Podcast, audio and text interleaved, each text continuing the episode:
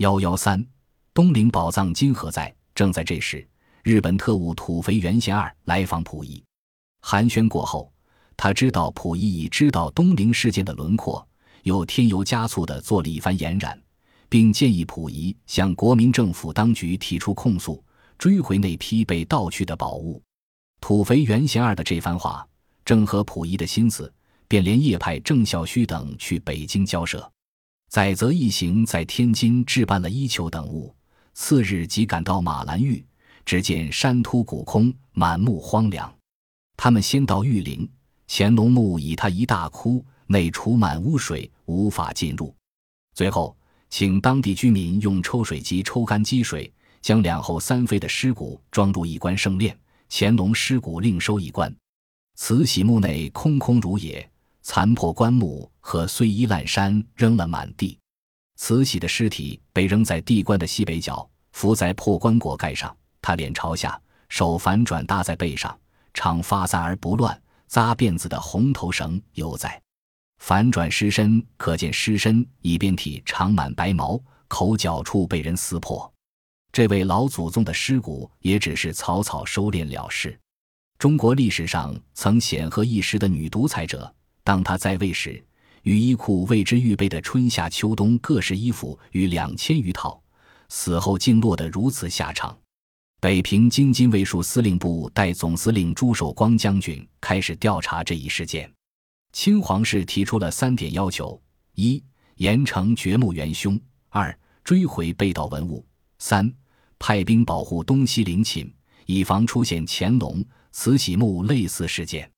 朱守光态度十分明朗，对于孙殿英的罪恶表示极大的愤慨，答应迅速查明严惩。对于请求保护陵寝一事，也满口承诺，并即刻指派军长封玉玺保护东陵，张荫吴军长保护西陵。至于追回赃物，似查清事实才能处理。遗老们对这位京畿大臣办事的速度和对清室的关怀，感激得五体投地。第二天。还给朱寿光送来了一份损失宝物的清单，希望他照清单追回原物。其实，当报纸上刊出东陵盗宝的消息后，朱寿光便觉得此事发生在他所负责治安的经济地区，事情的性质十分严重。倘事态进一步扩大，群情激愤，使南京政府觉得下不了台，他这个法理总司令的乌纱帽非丢掉不可。因此，只有拿孙殿英开刀。好好将他整治一下，才能将高涨的社会舆论慢慢的平息下去。然而，大流氓出身，现在仍握有实权的军级长官孙殿英，在没有取得确凿证据的情况下，是绝不会轻易就范的。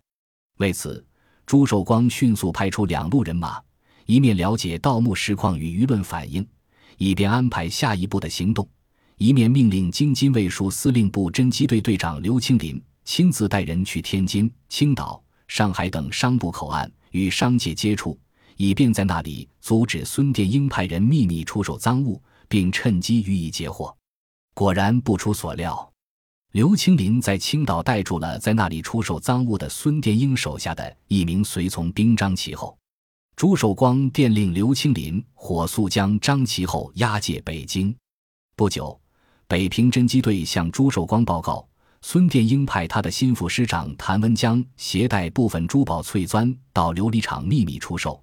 正当谭文江与尊古斋古玩店老板黄百川进行交易的时候，侦缉队将买卖双方一并逮捕。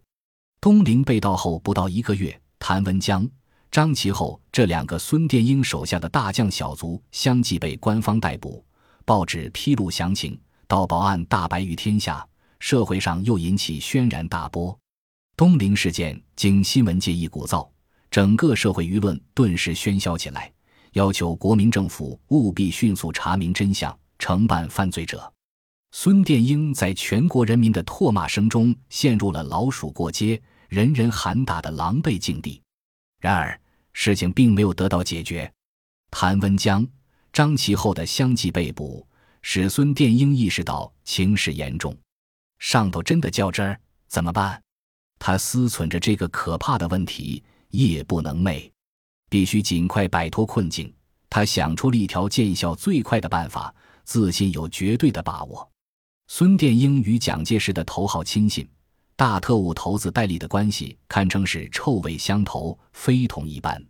孙殿英曾说过：“我孙奎元一生无真正的知己，也没有真正走上正道，只是遇到了戴雨农，才得到了知己，才把我引人正道。这里所谓正道，是要打差别号的。”孙殿英一生翻云覆雨，只要找到一个新的靠山，对其有利。就是他所谓的找到了正道的含义。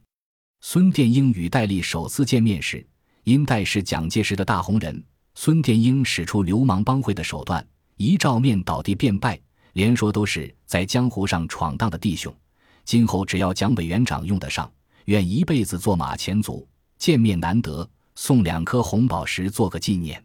孙殿英还鬼头鬼脑地对戴笠说：“这是乾隆皇帝御用的朝珠。”戴很痛快地答应收下，回南京后亲手交给蒋介石，并夸赞孙殿英却有江湖上的豪气可以拢用。东陵事发以后，孙殿英当然首先考虑求助于戴笠来摆脱危机。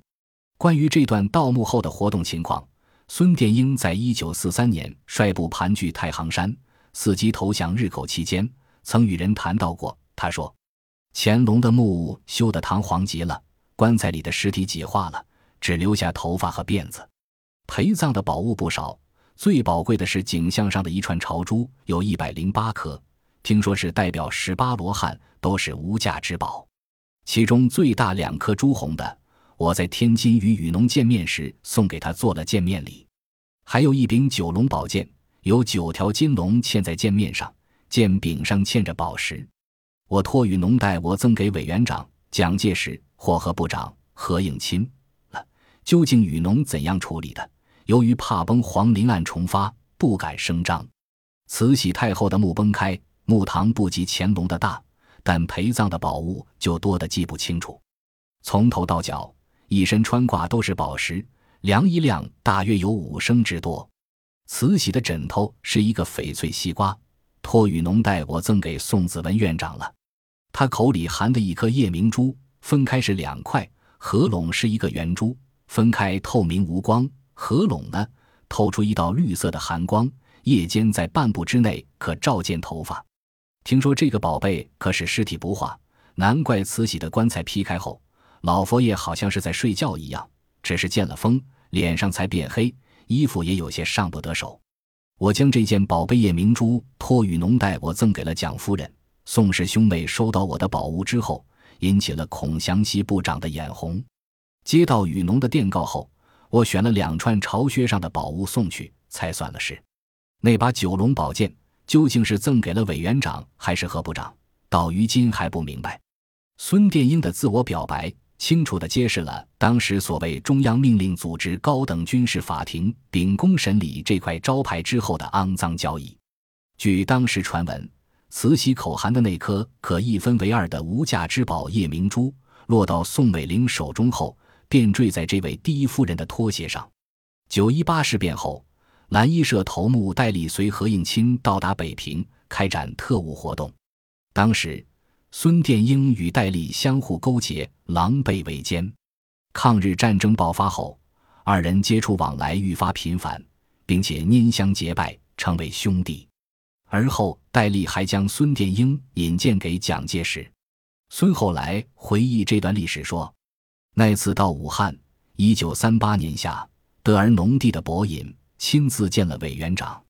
委员长叫我坐，我不坐，一直叫我坐下四五次，我才坐下半边屁股，表示这是见了皇帝，不敢正坐而视。